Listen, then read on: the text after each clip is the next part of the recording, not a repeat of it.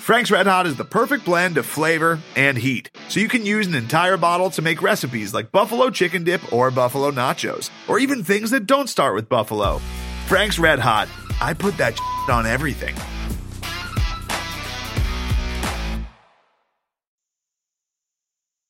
Craig, is that actually you? Are you back? Return of the podcast. Return of the podcast. Return of the podcast. You know that we'd be back. All right. I know somewhere you know Kyle Sherwood is is grinning from ear to ear listening to that. Oh yeah. Of course. That, that is a standard B-Lot post-game post-game uh, staple. Yeah, and pregame staple. And pregame staple, too. But the postgame is better because then you've got, you know, drunk celebratory Kyle singing Return of the Mac, which is, uh, yeah, quite know. the sight to behold. The best video I made of us singing it was before the U S C game last in, in twenty seventeen.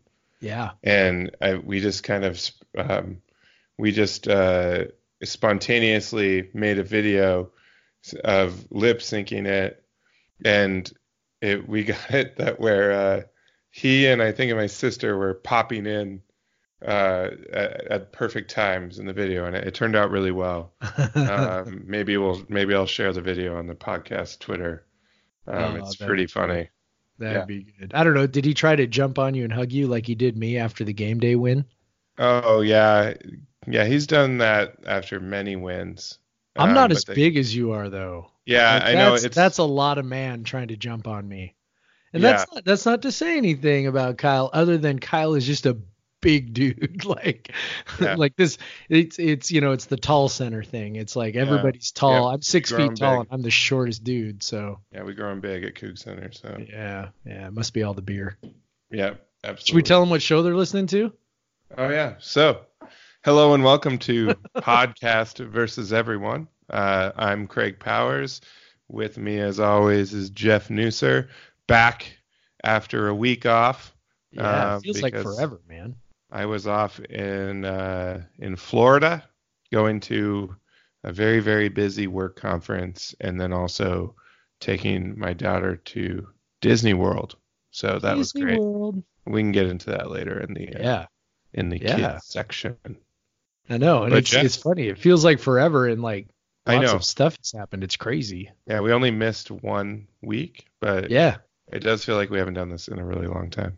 Yeah, it does. I'm like, I was we as we were. Uh, we'll let the let the listeners know a little bit of how the sausage is made. We we kind of had to look and go, okay, well, what what has happened since uh, since we were last on? And we were like, well, let's see. Like, Kyle Smith got this recruit and that recruit, and this guy's in the transfer portal, and we're just like, geez, man, there's like.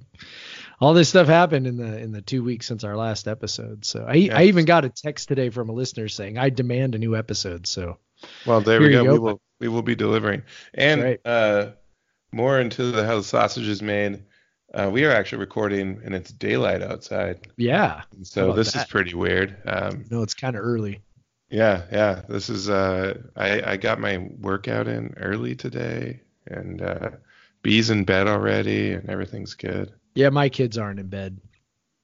If you hear uh, if you hear somebody bust in here and say something loud, then that would be uh, that would be my children. Bee's still small enough that we can trap her in her bed, and she has no choice. Put her in the cage. That's right. Put her in the cage, and she has no choice, and she can do whatever she wants after that. But she could scream. Uh, she has been doing that. My kids will just start punching each other. Well, at least it's each other, not you. She's been punching us, so. That's true. Atticus did just try to kick me. He was mad that I wouldn't let him watch X-Men before he went to bed, and I'm like, pretty bro, good reason. Like, bro, you need to. We we need something a little calmer than that. So anyway. Yeah. What are you drinking? All right, so I'm uh I'm I'm having what what is now apparently going to be a uh, a collector's item, which is uh, so I'm having the Big Smooth West Coast Double I P A from Puyallup River Brewing, and I originally bought it because it uh, is just blatantly pandering to Sonics fans. So Absolutely. people who yeah, so people who are Sonics fans would know, you know, Big Smooth would be uh, Sam Perkins from from back in the day, um, nicknamed as such, I believe by I believe Collabro actually Kevin Collabro actually gave him that nickname um, for his, you know, long, smooth shot on which he maybe jumped about two inches off the ground.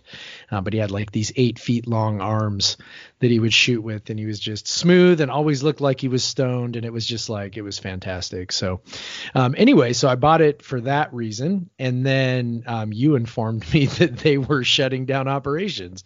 And I was like, wait a second, like they actually make some good beer and you can find it all over the place, um, which you speculated was maybe part of the reason. But at any rate, um, so pouring one out tonight for Puyallup River Brewing, local brewery here uh, near uh, Podcast versus Everyone headquarters east. And uh, yeah, that's that's what I'm drinking tonight. It's a nice little nice little double I P A, pretty standard standard fare. Um, nice little like four out of whatever star ranking thing that we did that we're gonna do. I don't even know what we're doing tonight. What are what are we ranking on tonight? Um, let's uh four out of five uh, or how many uh like. Four out of five Sam Perkins. Should we do that? Yeah, yeah. Four out of five stoned centers shooting three pointers. Yeah, four out of five stoned centers shooting three pointers. That's what this uh, Big Smooth West Coast Double I P A is. I remember the most line drive shot yeah. I've ever seen. That was That's actually amazing. Effective. Like, yeah. Just, I'm, hang on, while you're talking, I'm going to go look up his stats because I want to see how good of a shooter he actually was, I think or if was, we just remember it differently because it was a different era of the N B A. Yeah, where like thirty-two percent was. Amazing. Yeah, yeah, yeah, especially for but, a center. But yeah, it's a bummer about Puyallup River. Um, kind of been around for a long time. Well, yeah, they're shutting down. Yeah, it, sometimes you know you, you try to grow into a lot of markets as the competition gets more fierce in your own market. And, you know, I'm just speculating. I don't know. Um, for all we know, they just were tired of doing it. Uh, but yeah, it's a real bummer. They had quite an influence, especially in the South Sound. Um, and yeah, every, you see their beer in everywhere, grocery stores, whatever. So um, yeah, you won't be seeing it much longer. So if you have a Puyallup River beer you really like, especially their, some of their uh, big stouts, uh, their uh, spice stouts are, uh pretty good. um I would recommend going and finding them and buying them because yeah do you it won't soon see them anymore. yeah um I so did you did you find his stats? I, I did. Okay, so here we go. So with the Sonics, let's see. So three-point shooter. No, he was really good, actually. Um, with Seattle, he shot thirty-eight percent from three-point range. Now, we only shot three and a half attempts per game, which yes, is he, he was, by today's N B A starter? Standards really small. Uh, ye, no, actually, that's quite a bit. Yeah. So like, and he averaged. So okay, now that I'm looking at, it's funny how little I remember about this, even though I loved him to death. Um, mm-hmm. He played. Yeah, he was off the bench and played about anywhere between like twenty-five and twenty-eight minutes a night over his tenure in Seattle. Um, yeah, and was, you know, just really, let's see, averaged, yeah, averaged like eleven, twelve points for most of the years he was here. And, uh, yeah, he would, that that's a guy who, uh, was, you know, before his generation, man, he would have, he would have killed in today's N B A. Oh, absolutely. Yeah. And that's, that's the type of guy, you know, when I, I was a kid, when, you know, those Sonics teams and they were, you know, winning sixty plus games a year and you're like Kemp and Payton, Kemp and Payton, but And they, they had a they had a deep team. Oh yeah. Uh, they, they they had a very well put together team. Him, Hersey um, Hawkins, Nate yeah, McMillan, Detlef Schrempf. Yeah. Yeah. yeah, we had oh. Nate Nate McMillan as a you know the backup point guard and yeah yeah they I mean Hersey was the leading scorer I I think uh, a couple of his first year with them, so uh, he he was a, he was a big get. Um, and you know I didn't realize it when I was eight when they signed they brought him along. I was like yeah. Cool. He's yeah. just, just, not, just another guy playing on the team. Yeah. But yeah, man, that, that team was pretty stacked. And yes, it was. It, it makes sense that they uh, won as many games as they did. Um, also, uh, can't forget Frank Burkowski. Oh, yeah. Another another big guy that shot some threes as well. A little bit. A little, little bit. bit. Not a lot, but he did. I know. This is just depressing the hell out of me all over again as I'm watching. I'm watching the Warriors and the Blazers while we're recording, and I'm just like, uh, come on, N B A. Come home. Come home. Dude, anyway, side, side note. Before, well, side note before I get into my beer. Okay. I was in a I was in an Uber um, going somewhere for work uh, in in Florida. And the guy, Uber driver, asked me where I'm from. I say Seattle, and he goes, oh, man, the Sonics, man. I used to love the Sonics. I, I miss the Sonics and all this stuff. And I was like, oh, man, you you you touched my heart right now. So that's a guy. Like, that's a guy who knows how to get a tip. That's oh, right. Exactly. Exactly. You have to have your knowledge. But what am I drinking? Um, so I, tonight, sometimes I put a lot of thought into my beer. Sometimes I don't. Um, tonight is one of those nights when I didn't. Um, I do try to mix up the breweries um, because, you know, you can only have one of us drinking Skookum every single week. Um, but, uh, but so I have, uh, it's, it's a collaboration beer. It was from a series Um, that was is kind of a, a box, like a series of beers that was sold in the U K um, of collaboration uh, collaborations between uh, each beer was a collaboration between a U S brewery and a U K brewery, and then they actually had some pretty heavy hitters um, in in the group of breweries. And this particular one is a collaboration between Burning Sky Brewery and uh, in the U K, which I can tell you I don't know anything about other than it's in Firfall. And more specifically, West Firfall. West Firfall. Where are you from? Firfall. No, uh, no, not that. West Firfall. Oh, okay. Uh, so I'll just read you the address. Um, it's in address is Place Barn, comma, the, the S T, I assume, street or this, I don't know.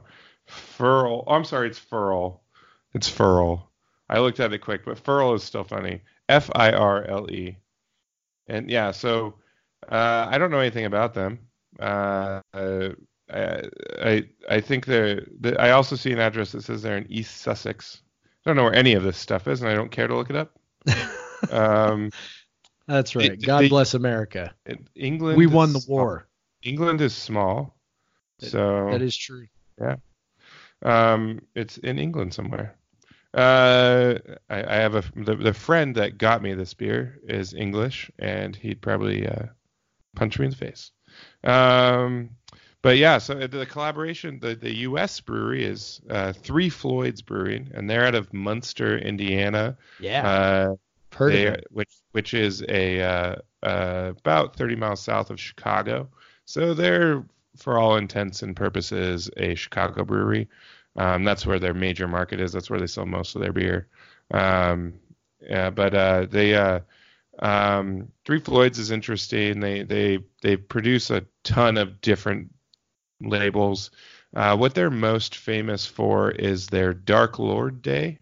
Um, it is a it's a yearly uh, release of their Dark Lord beer, which is a really heavy fifteen percent stout, uh, which was when they first started doing this, it was like something that you just would never see. And it was crazy. And um, so people buy tickets to this and they line up, and then you get with your ticket, you have a chance to get certain variants. So like barrel aged variants of this out. And some of them are amazing and some of them are awful, but the festival itself is just this huge beer festival that they, they have all a, a lot of amazing beer on tap. They have heavy metal playing all day. And then they also uh, let you bring your own beer in and do beer shares. Nice. Um, so I had the chance to go to this festival in twenty fourteen, I want to say. Uh, either twenty thirteen, twenty fourteen, somewhere around there. Um, I didn't get the, the ticket. Back then they had two different tickets where you, you could either buy tickets and get, you know, it came with beer. Um, and then it came with a chance to get a, you know, a, a one-off beer, but but I, but then they they also those sold out. So, but I was able to get a festival-only pass, which was more than enough. Um, so we just we showed. I, I brought my buddy with me, who's a Coug, but he lives in Chicago, but he not like a huge craft beer nerd. But um, we we boarded a bus at like nine a.m. and uh, went down, started drinking on the bus. Got in line, and everyone's sharing beer in line. And instead of, um, you know, the staff coming around and putting the bottles in the recycling bin, they would just lay the bottles down and line them up so you can see what everyone was drinking while they were in line. And it was some pretty great stuff. So, like, you know, and then you get in, and, and it was pouring down rain. Uh, under underneath the first tent we saw, there was a enormous puddle, like Woodstock-type puddle that people were, you know, jumping around in. It was gross. Um, I, I avoided that. Um, but uh, we just basically found a table where some guys were sharing, and it was raining so hard. We just pop out over to a tent to grab some of the draft beer. Um, you know, they'd rotate out some really good draft beer.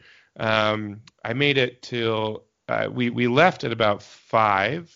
The festival goes all day, but like people have different times they can enter. Um, we left at our, we had, we had a, we had a bus that was scheduled to get us at five. Um, I think a, I, I remember a lot until about three that day. And then things get really fuzzy. And then we got on the bus, and I, it starts coming back a little more. And then we, we've made some friends on the bus, and we ended up having dinner with them, like at the place that we got dropped off at the bus. It was like, you know, that's what the bar, their intent is. They, it's a bar, and you just come back, and they drop you off at the bar. And, of course, you go in and eat and drink more. Um, I remember it was there was like a beer nerd guy like me, and then uh, he was bringing his friend, and they had both gotten the allotments of the bottles.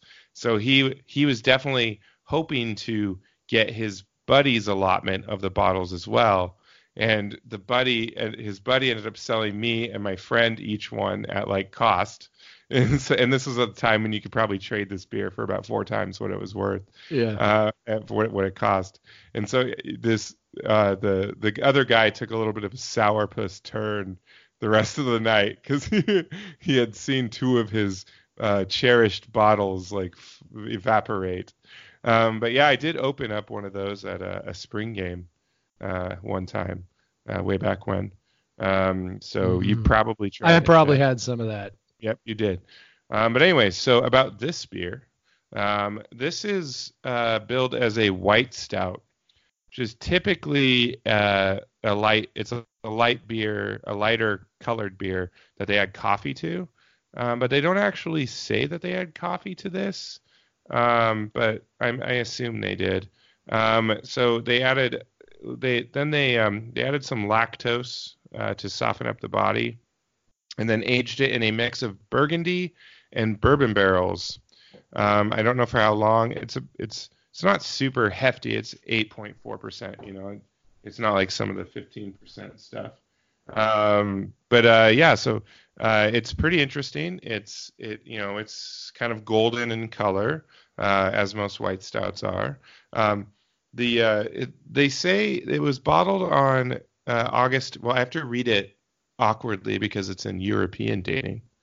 Um, so if I read it as an American date, it was bottled on the twenty-fourth month, um, on the eighth of that month. In, in twenty seventeen, but that of course that means it was bottled on August twenty-fourth, twenty seventeen. They recommend drinking it by August twenty-third, twenty eighteen. So I just blew right on past that. Totally forgot I had this beer. Um, I was just digging through random boxes, and that one, you know, looked interesting. But you um, only have a few beers. How could you I, forget about I, this one? I know, I know, right? I don't, yeah. So yeah, this beer. So my buddy, um, he had, he's from England, but at the time he was living in the U S, and he had went over to England, and he brought back the entire set of beers, and, and then sent them to me. I think about nine of them made it. Um, two of them, the lids popped off in transit, and then one of them just straight up broke. Um, so I've tried a few of them. There's been some really good ones. There's been some not so really good ones. Um, this one is very interesting. Uh, the Burgundy is very overpowering. Um, I can tell you the truth. I haven't had much Burgundy in my life, but I know that that smell is definitely Burgundy. and, and yeah, that the barrel, because it's kind of a lighter beer, the barrels are very present in it, but it actually is still able to be pretty, um, balanced. It, it, like I'm kind of impressed um, how balanced it is. When I read it, I was like, this is going to be insane. But it's actually quite nice. Um, I, I think they hopped it pretty well, and some of that is still there. Um, it's pretty tasty. Um, I probably wouldn't go back to drink it over and over again, but it's definitely a unique experience to have this kind of eight percent uh, malty but still light colored beer. It's sort of like a eight percent light barley wine, uh, aged in, um, you know, a couple barrels and with some lactose in there. So if you're lactose intolerant, you can't get this, you, know, you wouldn't drink this beer. Um, but yeah, uh, I think I'd give it, um, uh, maybe, uh, I'll give it a four, uh, Sam Perkins's, out of five. And then maybe, you know, but I, I do think of Perkins Restaurant as well. When I was when I was a kid, I, I think I just mm. assumed that Perkins was owned by Sam Perkins. Um, and we are bringing this full circle. Yeah, yeah. So uh, the old Perkins Restaurant, because they had green and uh, yellow as their colors too, I think. Yeah, I think uh, so. I think I mean, so. I, do, are Perkins even still around? I don't even oh, know. Oh, I'm sure they are somewhere. Somewhere. Well, but yeah, this is fact check uh, it while you're talking. Yeah, yeah, you should. But yeah, yeah. Uh, Three Floyds. If you if you ever want to experience just a hell of an experience, go ahead and check out that that uh, Dark Lord Day. You have to buy the tickets immediately now, and they're like two hundred bucks because they come with all the beers um, automatically. And uh, but it's a hell of a good time. I, I got in just paying thirty bucks to get into the festival, um, which they're basically charging you for the music, and you got like a a meal, which I never used because uh, I was drinking. Uh, too much to eat apparently, um, but yeah. So uh, that was a hell of a day. Uh, the only time I've been to that brewery, but every time I've been back to Chicago, I drink a lot of their beer. They have a lot of good beers. Uh, they have a lot of not so good beers, but that's what happens when you make a lot of beers like they do. Um, they have like I don't even know how many uh, beers on Untappd. I'm sure it's in hundreds and hundreds of of styles on Untappd. But yeah, they take risks and they're able to because uh, they have enough uh, goodwill. Um, they used to be one of the more hyped breweries. If you're ever in Chicago, look for their uh, their uh, flagship pale ale called Zombie Dust. It's delicious. Um, or uh, even easier to find is Alpha King. It's very good. Um, uh, and then uh, you can find some of their double I P As on the shelf usually. Um, they're very good stuff. Um, they have some stouts and stuff you can find as well. But yeah, so Three Floyds.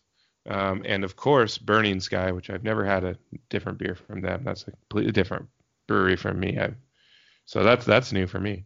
Um, but yeah. Uh, so Jeff, uh, did you find out about Perkins? I did. Okay, are you ready for this? Yes. There is a Perkins in Ellensburg. Oh. There is a Perkins in Spokane. And then if you want your Perkins experience beyond that, then you got to go a little while. You could go to Kelowna, British Columbia. Ooh, maybe if you're on a ski trip to Big yes. White. You could also go to, let's see, Kalispell, Montana. Again, if you're on a ski trip, apparently. or, or Missoula, or Montana. Th- those are, those are the five within sort of, I mean, I wouldn't even say those are within a reasonable distance, but that's, uh, that's about as good as it gets. So, so yeah, so, so Perkins does exist. I'm I'm I'm gonna call uh, Perkins an après ski place then. Oh, there's even more. So I've I've expanded the search. Let's see. There's some in Idaho. There's oh, one in definitely an see. Idaho restaurant. Yeah, de- definitely the there's definitely one. Uh, there's one in Calgary. There's one in Great Falls. There's one in Medicine Hat. There's one in Bozeman. Of course, there's one in Bozeman. Yeah, that sounds about right. Where's, so yeah, yeah. Apparently, still very popular in Idaho and Montana, southern Idaho. I want to yeah. know where they're. Oh, their headquarters in Memphis. Hmm. So maybe there's hmm. a lot in the South. Who knows? Interesting. Oh no, but they they opened. They originally opened as Perkins Pancake House in Cincinnati, Ohio. Huh. Yeah, as I'm going east, I I see more of them as I as I move east.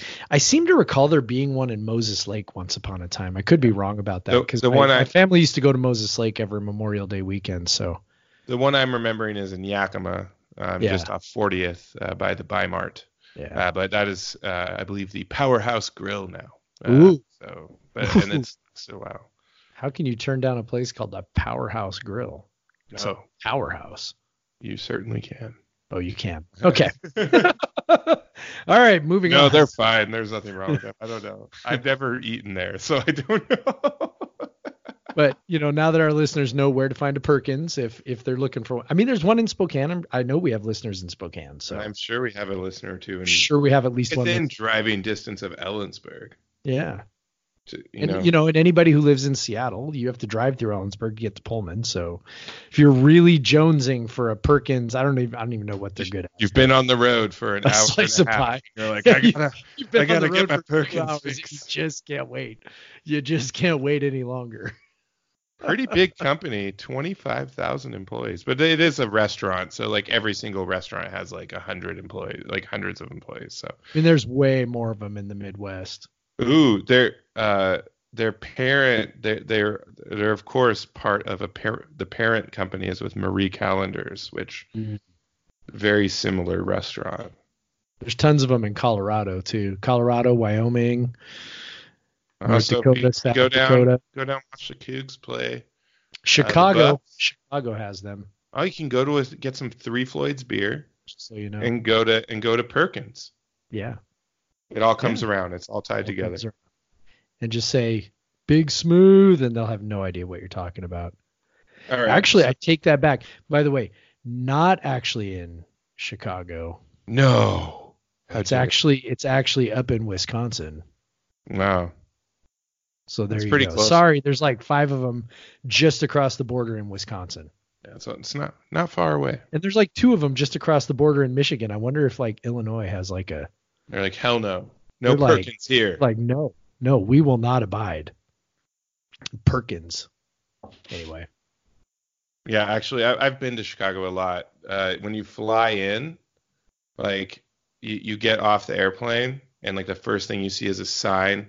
And it's like Perkins logo, except it has like a cross through it. No Perkins. It's like the I, old Ghostbusters sign, but they're just setting the expectation Perkins. Right off the bat. Like, like you're not no. finding a Perkins. Don't ask your concierge to locate a Perkins for you. If you want a Perkins, you can go to Wisconsin.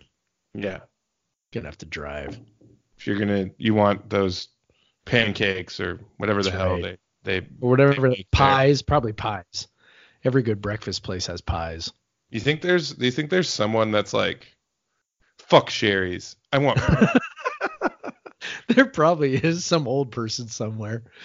They're like, where does where does Perkins rank on? Arthur, like, we're going to Perkins. I've added up to I've added up to my eyeballs with Sherry's. I want to have a definitive ranking of like Denny's, Sherry's, Perkins, we Marie should. Callender's. We like we like we go. We, Like, I want to know where, where all these rank. Where where do these rank? Now we need to go on a road trip. IHOP. we, do, we can do live shows from these different restaurants. We'll have to drive to Ellensburg to do a live show from a from a Perkins. This sorry, what you're hearing right now is the, the this podcast pivoting to being a, a, a podcast that reviews chain all-day right. breakfast restaurants. Beer and uh, All day you know, old people breakfast destinations and pies. And Just pies. Give me them pies. That's right, dude. Everybody loves pies. Oh man, Who if you guys think we we're off the rails now, wait until July oh, when goodness. There is nothing to talk about. I'm kidding. All right. Well, well hey, hey we before that happens, we actually do have about. things to talk about. Yeah. Now that we've talked about Perkins for twenty minutes, um, so yeah, uh, the W S U roster. Basketball roster has players on it now. Um, yeah, it the new players coming in. Um, so uh, Kyle Smith is finally, you know, a couple weeks ago, uh, our last podcast, we were we were kind of getting a little impatient about him signing some guys, and it wasn't. Handsome. It was just it was just a few days after um, he started bringing them in. Um, yeah. So uh, since our last podcast. Um, we talked about Deion James last podcast, but uh, we've had a, a couple uh, junior college transfers. Um, uh, one of them, or both of them, that started at a Division I school and then went to junior college. Um, and Darren Henson, uh, who started at Utah State and then uh, uh, went to junior college, and now he's coming back as a junior with two, two uh, years of eligibility left. And Isaac Bonten, who started at Montana State, that's and, correct, and then uh, went to J C. And now is uh, now is a Coug. Well, going to be a Coug. Um, and then we also have a couple freshmen. Um, uh, Ryan Rapp, who is a former uh, San Francisco commit, um, an Aussie, um, coming Try in. Get that pipeline back open. Yeah, get that Aussie pipeline. Um, and then uh, Noah Williams, who, oh man, got open that Seattle that, pipeline. That Seattle pipeline, baby. That's right.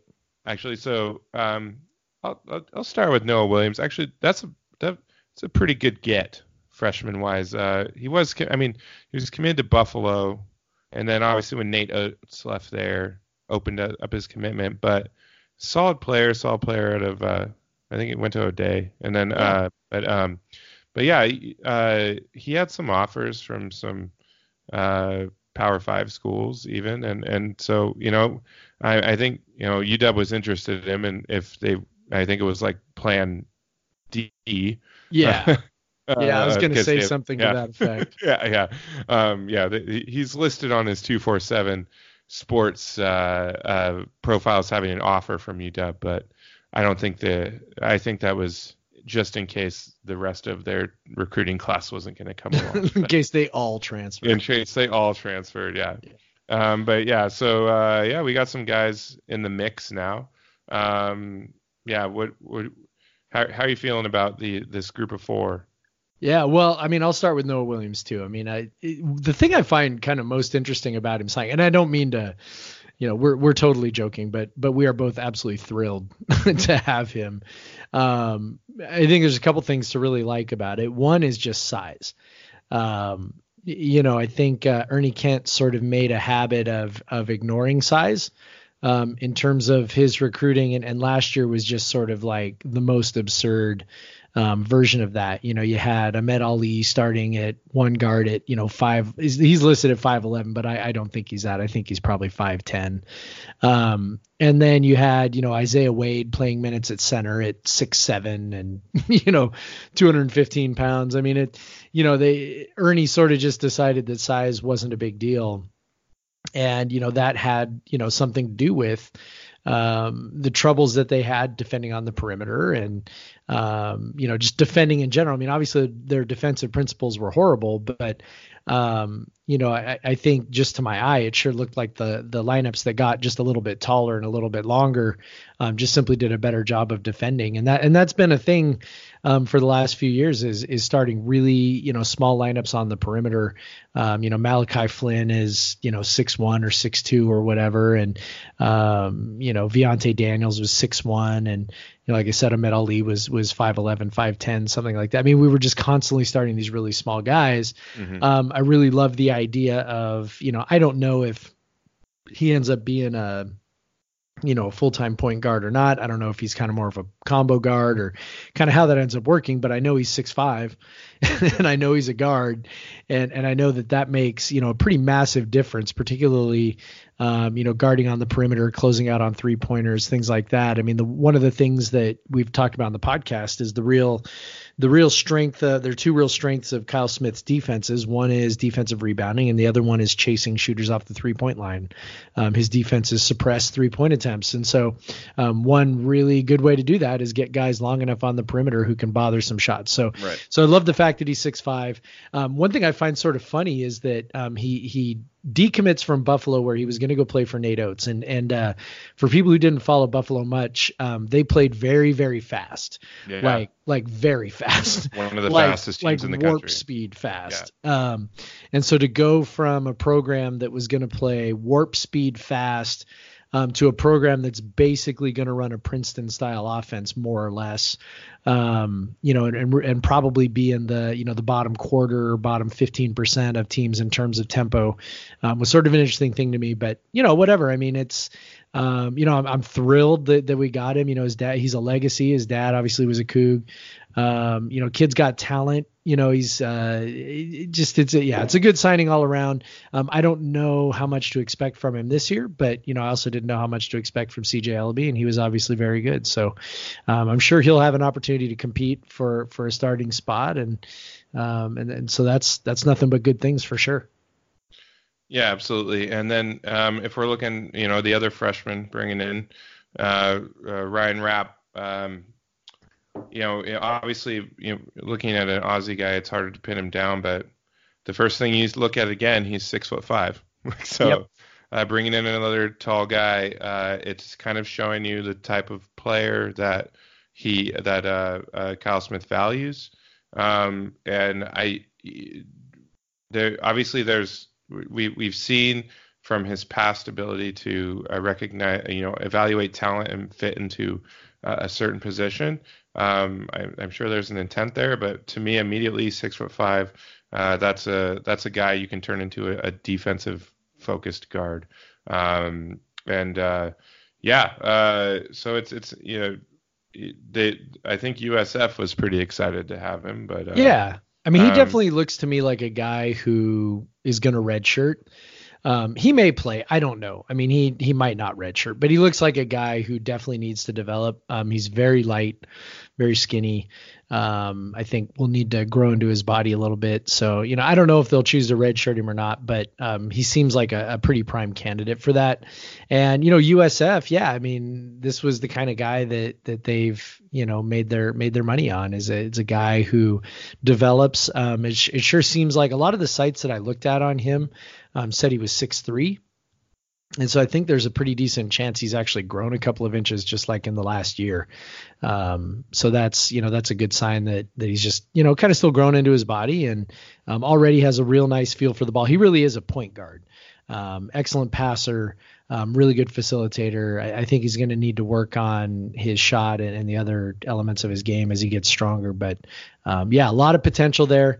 Um, I love that idea as a freshman signing, you know, a kid who's gonna who's gonna develop into something over the years um, as the program matures. Well, yeah, absolutely. It, it's nice to see. Obviously, uh, Smith knows he's coming into a team that was not good last year, and there, there's the There's the temptation to just only sign uh, upperclassmen, you know, just cert, hunt down those grad transfers, hunt down those those pre, prime JUCOs, um, just to try to field a competitive team next year. Um, but he's trying to do. He's trying. He's fortunately has a lot of scholarships to work with, um, and I like that he is uh, doing both. You know, he's he's signed a couple juniors, he's got a senior, and he signed a couple freshmen. So.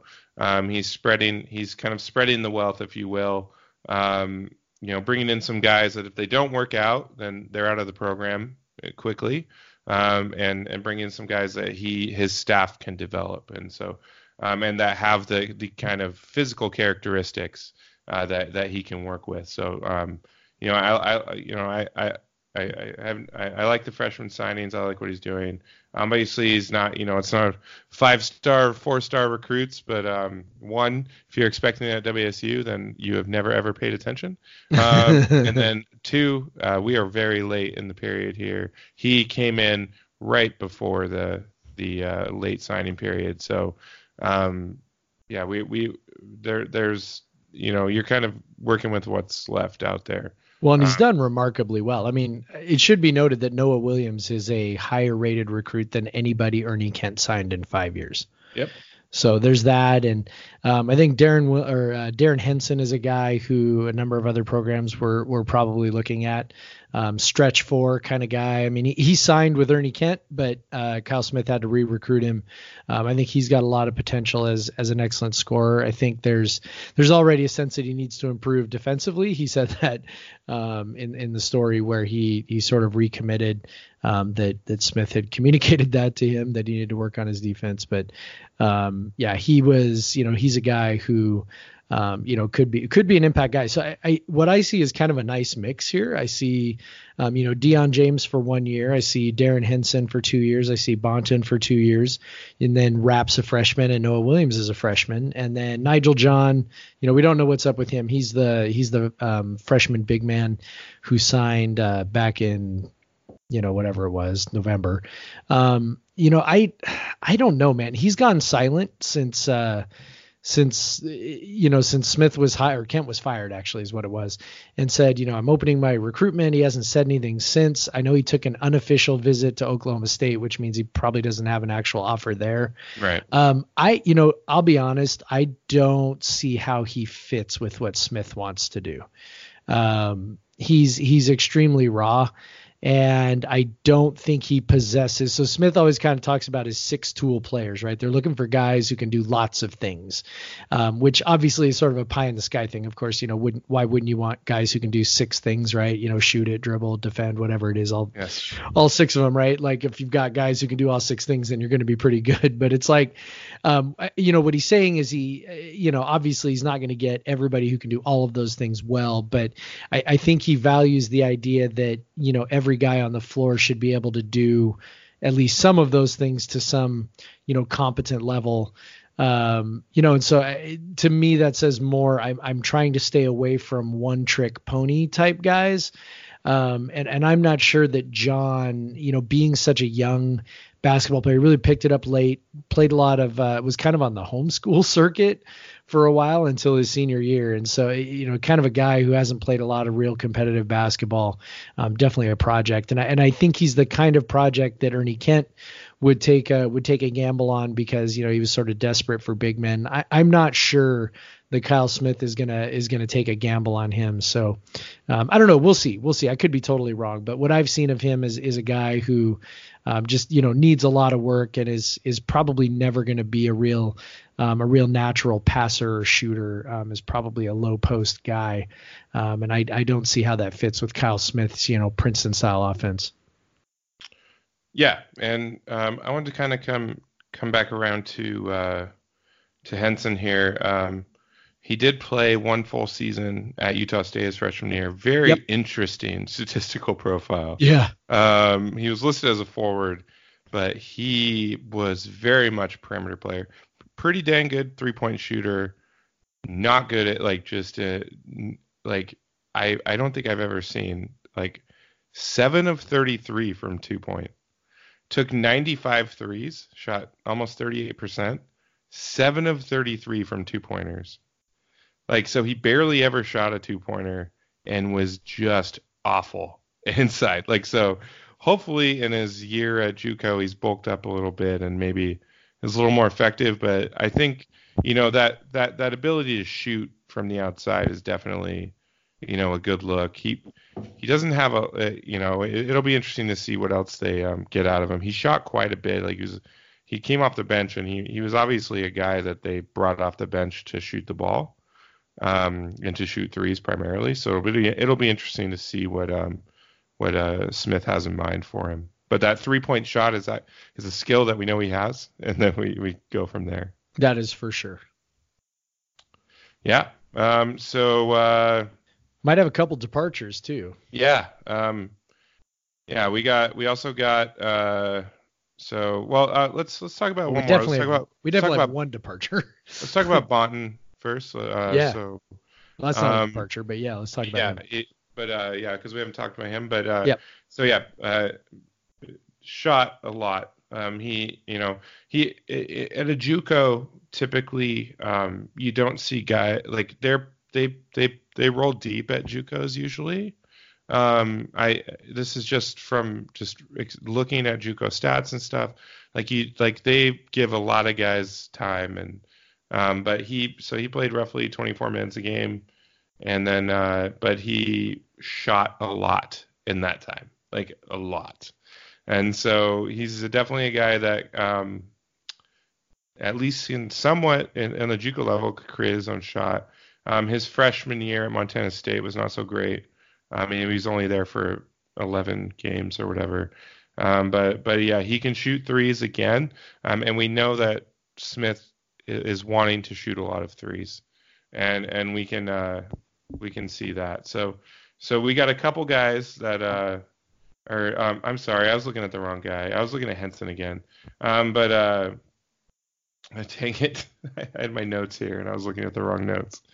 Um, but Jeff, what do you know about Bonton before so I can go back? Yeah, no, I mean, you were right that he's a, he's a high usage. He, he actually a high played a lot. He at, played at a lot. JUCO. He played yeah. a lot at JUCO. He didn't, yeah. he didn't play a little bit, but no, he was, he was a high usage player at JUCO.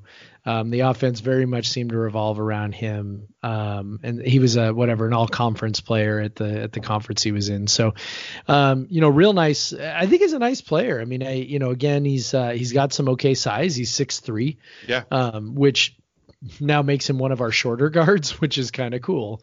Um, again, yeah, yeah, it makes a difference with, with rebounding. Yeah. Uh, we're talking about, you know, uh, Gervais Robinson, six foot one, and yeah, he was probably five foot nine or ten. You know? Yeah. So, um, and I think Gervais Robinson pr- might end up being the point guard. I'm not sure. Like, I think it's going to be kind of interesting to watch um, what Smith does between Robinson and, and Bonton and, uh, and, and Williams. I, I don't think Williams is going to be the starter, but at any rate, um, I wouldn't be surprised if it was Robinson and Bonson being kind of the two guards. One thing Smith told me when I talked to him was that he really likes having two good ball handlers on the floor. Like that's kind of a thing that he definitely wants instead of like, uh, you know, just kind of one point guard that now, I mean, he did have a point guard that sort of dominated the ball the last couple of years at, at San Francisco with Frankie Ferrari. But um, he, he definitely said he wants to have, you know, two guys who can handle the ball. And so that would indicate that maybe you get a, again, get a situation with like, uh, you know, with Robinson and Bonton.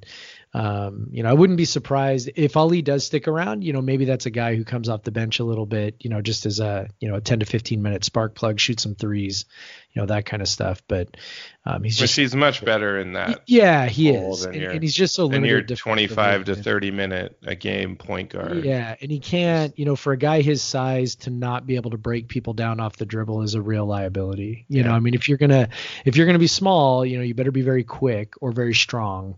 Um, you know, Auburn had a kid, obviously, if you watch that, you know, had a kid who was, you know, five, right. all of five eight or whatever, but he was awesome. Beat, you know, extremely beat, athletic, could yeah. beat people down the floor, could beat people to the rim, and, you know, could jump. And so, you know, you can make up for it with those things. And, and Ali doesn't have that, that skill set. Well, yeah. He's, he's a competent shooter, but to your point on Robinson, like uh, we saw Robinson could break down some people sometimes, but yeah. he, he just was a horrible finisher. Uh, but, but, you know, uh, what can you do about that? But, but I think that's where, I think that's where Bonton comes in. Cause he's, yeah. uh, you know, a lot of times you see these kids come from JUCO with, you know, twenty points, especially kids who were D one kids who, you know, transfer down and, and go to a JUCO that's maybe not necessarily a national powerhouse where they're, you know, getting lots of D one drop downs, um, you know, and they come in and they shoot, you know, twenty-five shots a game and average twenty points and everybody goes, ooh, they average twenty points. Right. But when I watched Bonton's video, which, you know, granted is, is all the positive plays, right? It's not really the negative plays, but you know, when I watched, I saw a guy who was a savvy scorer, um, and not just like crafty, cause that, that only gets you so far at, you know, the Pac twelve level against, you know, Pac twelve level defenders, but you know, a guy who, you know, showed some ability to get some separation off the dribble, um, excellent balance, good footwork, you know, stepping back on, on step back shots, you know, to get some space. I mean, I, I saw a guy who I, who I think is, is a pretty natural scorer and has a bag of tricks that he can use, um, even at the Pac twelve level to get his shot off. So yeah, so I like him, you know, I, I think, uh, I think he's definitely going to contribute, um, some positive things to the team. And I, I and I, but I, I will add that like with JUCOs, um, sometimes you have to temper your expectations because, um, right. I, you, you see these guys come in with all the scoring ability in the world and then just really struggle, um, early on. And it usually takes them a, a, you know, a little bit into the season to get kind of comfortable, uh, with the, you know, the pace of play and everything. So, Um, yeah, it, it'll be interesting to see. And and sometimes these guys are coming in and they're the number one guy, and then suddenly they're just one of the guys. Right. And and, and that's a that's a bit of an adjustment too. Um. So yeah, but I, I you know I, I you know you see what you see what uh, Smith is looking for again, some more length, and then some shooting ability, and then ability to create on your own is great too. Um. But yeah, and then uh. But there is some sadness, some some potential sadness. Yeah, some maybe um, sadness. Of, yeah, some one of one of the guys that uh, you and I were both, you know, both big fans of this year, and both thought that could fit in Kyle Smith's system very well is Marvin Cannon. Um, just very athletic, uh, solid, you know, long, at, even at six five, but very long. Um, and, uh, you know, solid, uh, three point shooter, um, uh, great ability to get offensive rebounds and get to the free throw line. Uh, and then, you know, ha- had the uh, framework to be an excellent defender, which he, you know, he was at times, but uh, it's just hard when you have a coach that doesn't focus on defense at all to really, uh, measure a guy. You just kind of got to look at him occasionally in like one-on-one situations, but, uh, But yeah, obviously Marvin Cannon is a is a guy that we would definitely love to have, you know, on the team next year, especially if we're looking at the team to, you know, build on and improve. Uh, but uh, he has entered the transfer portal, so um, fingers crossed, Jeff, that he doesn't find a place to go. Yeah, I mean, it's I, I'm sure, you know, he can find a place to go, but yeah, it is a bummer. It's it's all the things you said, you know, excellent, you know, really athletic guy. um, the kind of athlete we typically don't get on our roster. Um, you know, he's obviously very light. You know, you can see the reasons why, even with that athleticism, maybe he wasn't more highly recruited, you know, but, um, you know, he's a savvy scorer. He's obviously a good free throw shooter. I don't think he's a ninety-five percent free throw shooter like he was for most of the year. I think that started to regress a little bit at the end of the year, but um, certainly looked like a guy who could become a competent, you know, three point shooter, good at drawing fouls, which is, you know, a skill set that this roster didn't really have. I don't know about the guys coming in, but um, didn't really have that. Nobody else really had that skill set last year. And so, you know, that was a nice little piece. And then, um, you know, developing three-point shot. Let's just point out that it's a skill set that you and I both drool over quite right. often. And, and it's very underrated skill set. Yeah. If you want to talk about, like, I think we both, like, we looked at James Harden when he was in, in college, and his ability to just get to the free throw line, you're like, this guy is good, because he just he just you and now he's pretty famous for his ability to draw fouls, and and it, it there's it it serves it serves two purposes. One, you're getting to the free throw line, you're getting easy points, especially if you're a guy like Cannon and you can shoot free throws really well. And two, you're getting you're drawing fouls on the other team, like you're you're you're getting them into the bonus faster, and you're potentially putting their players into foul trouble. So um, it's it's a skill that it, it's typically you usually have one or two guys on your roster that are good at it, and you hope it's one of your best guys who has the ball a lot. And Cannon really t- truly wasn't a guy that had his ball in his hands, the ball in his hands a lot, and a lot of his usage came from his free throw, his, his ability to draw fouls. Um, but yeah, like it's so it's such a huge um, ability to have, and and. That's kind of the one thing that I would probably miss the most about him.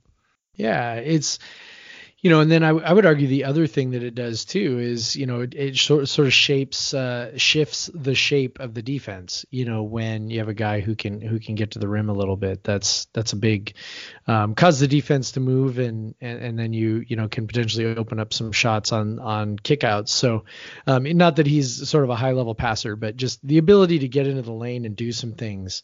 Um, it was a very nice have, skill. You don't so. have to be a great passer if you're able to draw defense and there's wide open guys. Like that's, that's true. You don't have to be a great passer. Like, uh, you know, it, it's you, you've seen guys that aren't good passers that, like Clay when he was at W S U wasn't a great passer, but he was able to, you know, he was able to draw defenses and get some assists that way, just because like the pass was easy, the guy's wide open. Um, but uh, you know, if if you're able able to beat your man as such, like that, it's never a bad thing. Nope, um, never a bad so, thing. Uh, yeah, yeah. So I mean, I hope he comes back, or, you know, at the very least, I hope um, the reason why he's leaving is not because the timing was weird, right? This is late in the yeah. game for that sort of thing. So, you know, one thing I wrote in the story that I that I wrote about it was, you know, I I hope that it's basketball related and not like family related. You, you know, in the sense that, you know, this late in the game, I hope there's not like a family problem, yeah, absolutely. Right? And, you know, and something I, like that. I, correct me if I'm wrong. I, I believe it might. I think it was Theo tweeted that he said he wanted to be closer to home. Yeah, it was Kook fan. They Kook they. Fan. I don't know, that that story seemed very thinly sourced, so um, I didn't I didn't pay a whole lot of attention to it. it. The story seemed to be based off of a hashtag in his bio. That seemed to be the source. Oh, that's so. So I was like, eh, I don't know. I mean, maybe it's true. I don't know. But um, at any rate, yeah. I mean, I I hope that it's not some sort of problem. I hope that it's, you know, just something easily explainable, and um, you know, that he sticks around. And if he doesn't, you know, you know, best to him.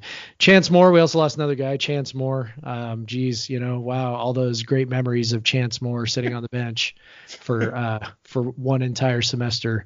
Um, and then of course him, uh, hey, he, he, he beats the, uh, the Malik Smith's first go round. Yeah, yeah, that's true. and, and then he's, uh, you know, yelling at people on his way out the door, talking about how Kyle oh Smith gosh. forced him out. And I'm like, you know, I, I don't know. I mean, it's, uh, you know, you, uh, you sort of for, forced your way out at, Wichita State because you weren't playing as much as you wanted, and then um, similarly minded coach at W S U. Yeah, and then you you know, and then you go to an offensive minded coach at W S U who then gets fired and uh, replaced with a, a, a coach that is of a similar mind to your previous coach at Wichita State. Um, you know, I don't know. I mean, it just it doesn't really pass the smell test. So so anybody yeah, so he it, chance, so yeah, with, go ahead. With Ernie had um, if there was a Statue of Liberty. Um, it would be give me, give me your tired, your poor, your huddled masses, yearning to shoot screw, the ball. Year, yearning to screw the D. Yeah. That's gross. Like, no, like, you, you, yearning, yearning to shoot the ball and play no defense. Yeah, yearning to shoot the ball and play no D. Yeah, so yeah, that's it, and yeah, if I if I was him, it, like it, this is what you wrote about it when he came over, and we both got this sense. It's like this is a guy that was at Greg Marshall. Is extremely defensively oriented, and it was to the point where you're kind of wondering why he ever signed there in the first place. Yeah. Um, there was no secret. Yeah, great. You're gonna go play for Greg Marshall, man. You better like. I mean, it's not like the guy's a no offense coach, but it's also like there are gonna be certain things asked of you if you're gonna go play for Greg Marshall. So. But yeah, and obviously, that's a little weird. Obviously, he was had the same things asked of him when. when Kyle Smith came aboard, and it's not something he wants to do. And maybe Kyle Smith, you know, said something like, well, then if you, you know, this is what we're doing, and if you don't want to do it, then you got to leave. Um, maybe, you know, you could feel forced out in that way. You know, if he feels yeah. that way, I'm not going to, not going to tell him how to feel, but yeah, it probably serves you better to leave. And I hope it, you know, I, I hope you find some place to go. Probably have to go to JUCO. Um, yeah, I think I think that's probably his option. Because other, I mean, because he already he already wasn't. And if you're talking about a kid that one is not even going to play till second semester. Yep. Um. So you're getting through your entire uh um non-conference schedule before he can even touch the court. And well, then uh, and I don't I don't know exactly how the transfer rules work on this because you don't see this very often. So I don't know if he goes good. I don't know if he goes to another school, if he's got to sit out a year from there, or if he just has to sit out the one year from when he left Wichita State. I wonder, like you I, know, because there was a coaching change. I wonder if he could, you know, yeah, get maybe get a waiver on that. Because if, if he did transfer to a D one school, he could then use his uh, use his red shirt. And then he would, you know, not lose a year of eligibility. So I, I don't know. It's, you know, whatever. I mean, it's, I, I have a hard time. Like, I, like I said a minute ago, you know, it, it, it doesn't just really, it just doesn't really pass the smell test for me. Um, just in the sense that, you know, there's all these other guys who have been there, you know, why is, why are you being picked on? Right? Like why, why are you being forced out? And, you know, for all intents and purposes, it seems Smith is wants everybody else to stay. So, you know, it it, it just kind of like, eh, you know, this idea that, oh, he's basically, you know, he's picking on me. He told me that, you know, since I can't play until next semester, I have to leave. And I'm like, that just doesn't make any sense. Like, like, I don't know, maybe he communicated like uh, something like, hey, so just so you know, you're not going to be able to play until next semester. By that point, we will have gone through, you know, half a season of whatever. So, um, you know, our rotations will be more or less set. Um, just know it's going to be real hard for you to break in to the rotation. And if you're cool with that, that's fine. And he may have taken that as he doesn't want me here because he's not going to hand me a starting job like Ernie was going to, you know what I mean? I don't know. So at any rate, you know, see you later, buddy. You probably weren't going to be a fit anyway. And I hope you find what you're looking for. Also, like you're looking for another place.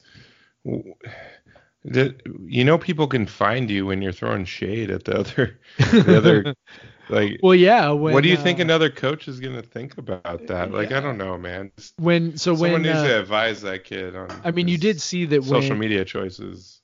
Yeah. You did see that when, uh, big man Kawani Kawani, um, committed to, uh, Cal, that Chance Moore got on there and, and, and, uh, tagged W S U basketball and said losers with crying face emojis. So yeah, you, you yeah, he, he might want to delete that comment. Wanna, he Chance. might want to delete that comment and think about uh, what he's doing there before he transfers to another program. I, you know, it, listen, I, he'll probably end up at some smaller school where he can shoot twenty-five times a game and, and feel good about that. So That that's that's my prediction. Yep, and that's good. Yep, that's good. Yeah, if he if he wasn't gonna fit here, find another place where you're gonna fit. Obviously, you would have fit just fine with Ernie. Yeah, Kyle go Smith go where a place different. That's gonna make you happy, man. Yeah, yeah, exactly. Josh just, Okoyan, once upon a time, was playing for Dick Bennett and decided, you know what? I'd rather go to Cal State Fullerton and jack up thirty shots a game, and he's turned that into a, you know, an international career, and good for him. And I think they went to the tournament. They did. State Fullerton. Yeah, with they that, did. And he was the leading scorer. He man. was the leading scorer, so good for him.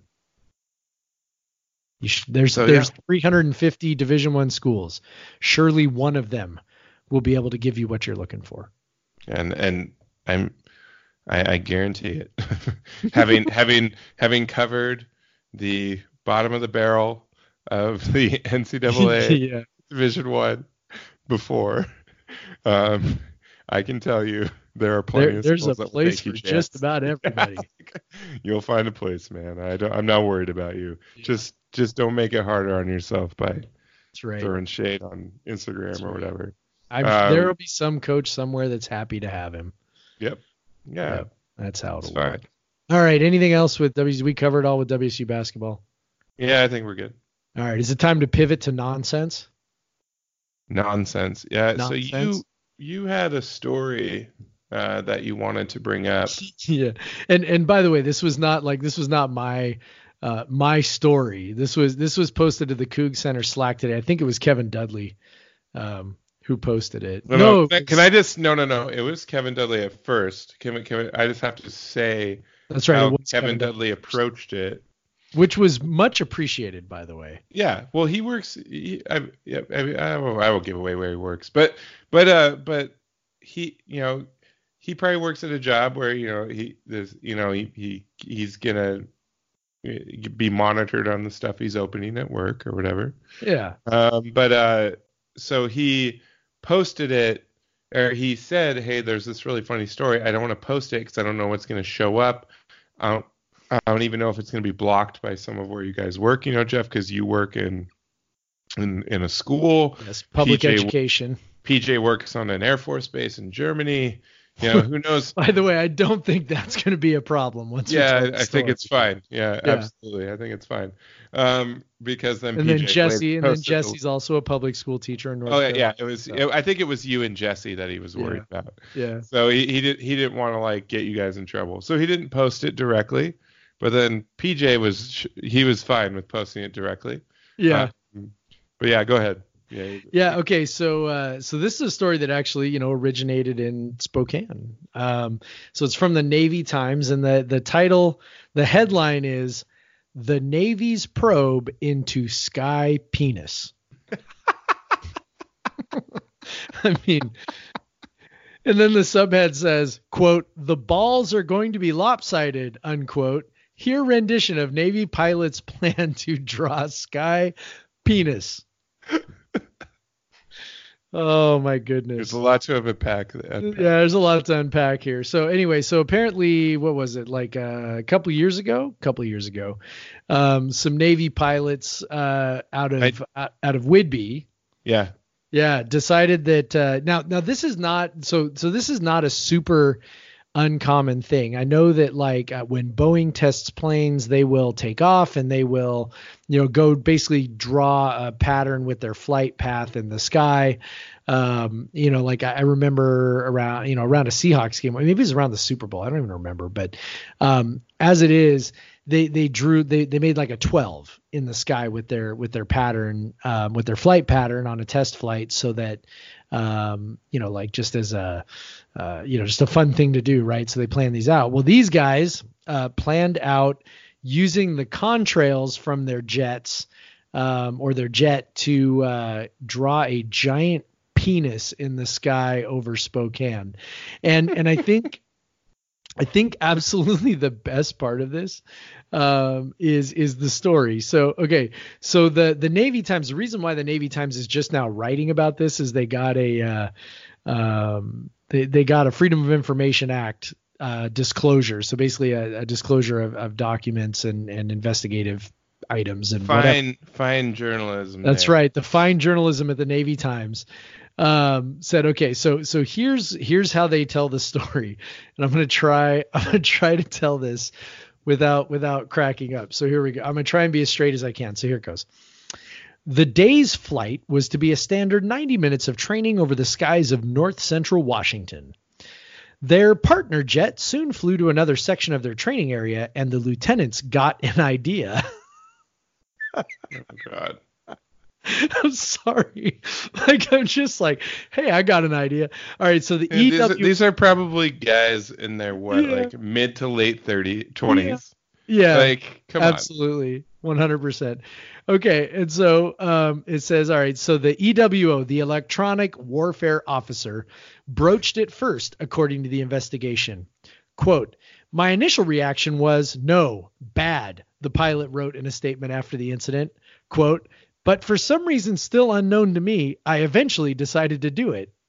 Their sky penis plan of attack was captured on their cockpit video recording system, a transcript of which is included in the investigation. Quote, draw a giant penis, quote, the E W O said. Quote, that would be awesome. Quote, what did you do on your flight? The pilot joked. Quote, oh, we turned dinosaurs into sky penises.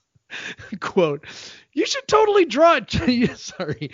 You should totally try to draw a penis, the E W O advised. Quote, I could definitely draw one. That would be easy, the pilot boasted. I could basically draw a figure eight and then turn around and come back.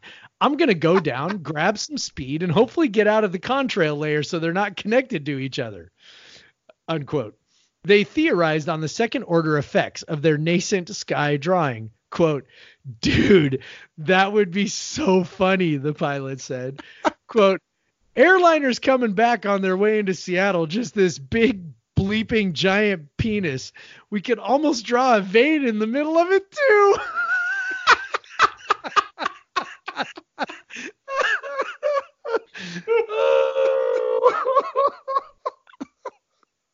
A vein.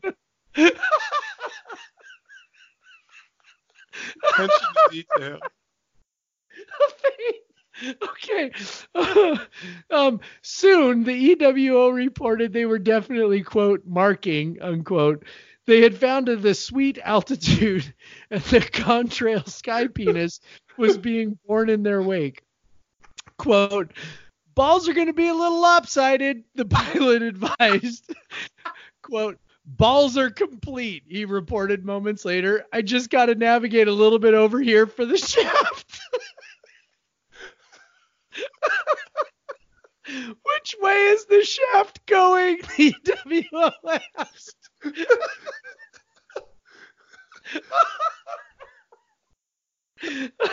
The shaft will go to the left.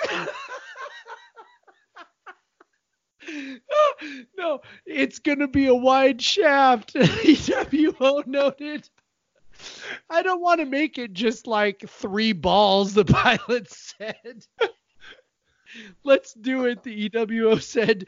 Oh, and the head of that penis is going to be thick.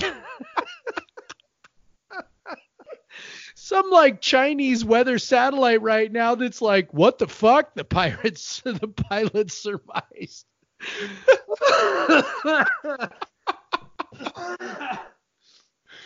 All right, the jet streaked across the sky and the duo's magnum opus continued to take shape, showcasing the pilot's prowess in the process.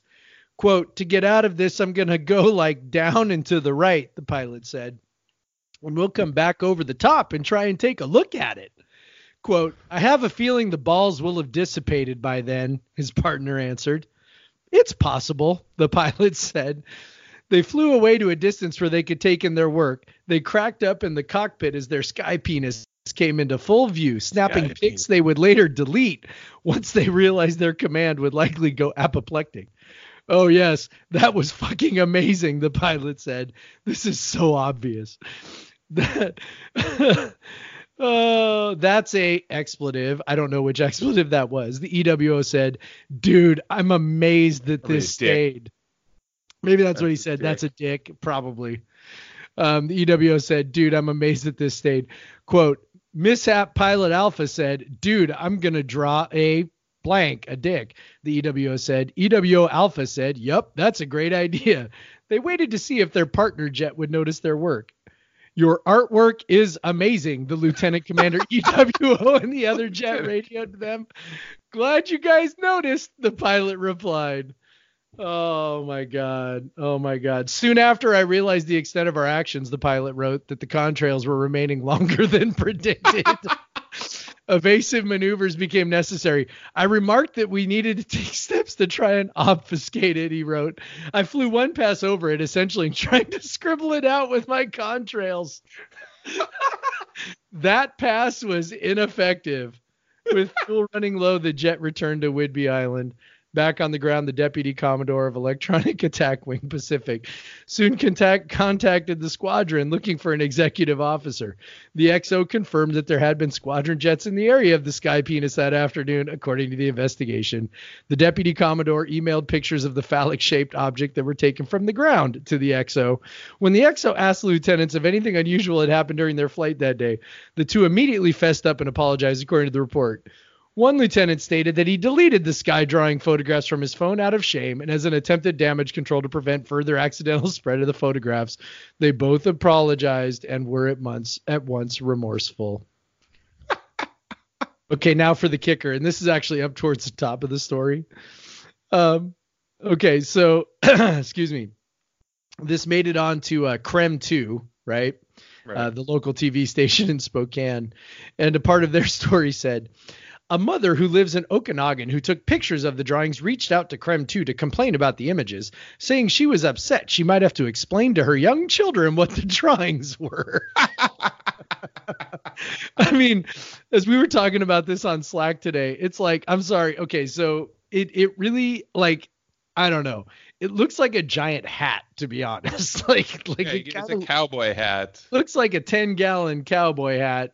Um, or just say it's a penis. Yeah, or just say to your children, hey, it's. I mean, if she has boys, listen, I have three boys. Trust me, they know what it is. They know what a penis is. They know what it looks like. They know what it feels like. They know what it. They know everything about it because they have examined it from eighty different angles, just like every male ever born. Jeez, it's just a penis. Anyway. Oh my God. Oh my God! And uh, Navy pilots who did this, we salute you. And Navy Times. Navy, Navy Times. I One, yeah. I first of all for for, for for foyering this. That's right. For two, the headline and lead writing was immaculate. So, oh my like, God! So on point. The Navy's probe into Sky Penis. Also, if, so if you're getting abducted by aliens. God, please, for the love of God, probe anything but the penis. Anything else. But yeah, that oh, just... Oh, my goodness. Like, they're, they're like, we have a story here. We need a headline. Like, it doesn't have to be S E O. It just needs to be enticing. Yeah, I mean, it's so hilarious. So, okay, like, so... Any of the breweries in Spokane, I don't know, No Lie, oh, Perry Street, yes, No whatever. Lie needs to make a you Sky better, Penis I P A. You better make a Sky Penis beer. I don't just make a beer called Sky Penis. Absolutely. You'd have to be okay. So which which breweries do you know? Like you have to be like a little bit irreverent to do that. So I'm trying to think like like you know you know more breweries than I do. Like like what's a good candidate for a brewery that would be like, yeah, we'd make a beer called Sky Penis. Cloudburst in Seattle. Yeah, that's. And also because they don't they don't package, so they wouldn't have to get like a they that's wouldn't right. have to get it approved. I you this would definitely be a beer that you would only sell you'd, on draft because on there's draft, no yeah. way you could get the uh, the label approved, or you would only distribute it in your home state, and then it doesn't really matter. I feel like Three Magnets in Olympia would do it. Yeah. I don't know the um the breweries in Spokane that well. I don't know. Like No Lie is kind of a bigger business. Yeah, they they don't seem uh, like one they're not they're gonna do that. Like there's Orlison in Spokane who makes some really weird ass beers. Um, they maybe would make a Sky Penis beer and it'll have like, you know, I don't know, like literal jizz in it. I don't know. Like so, I I I uh, I uh, I don't know. Um, like guess what's in it? Come on over and have a drink. Except it's spelled C U M. uh, uh, we'll keep this you coming back has, for more. This podcast, this podcast has an E on it for a reason. Oh, my gosh. I can't even deal. By the way, the pilots didn't get in any real trouble. Um, They should get, I don't know what. You know that uh, they got, like, they a stern get... talking to where, no, like, no. the guy is, like, laughing the whole time. Like, you cannot do that ever again, okay? And he's, like, he's like giving him high fives while he's scolding him, you know. Yeah, you know that's how it was. The highest uh, medal or something you can get in the Navy. Uh, I don't know. Uh, these um, these men, like, everybody everybody deserves deserves a pat on the back, a high five for this. The the the pilots, the Navy Times for reporting this out. Like, we all just, you know, we all deserve this. Yeah. So yeah, like they should. Uh, oh, the there's no that. So they have. Um, uh. Let's see, the Navy Cross, which I'm not sure what it's what it's given for. Oh, it's for valor in combat. So probably, probably not that one. Probably not.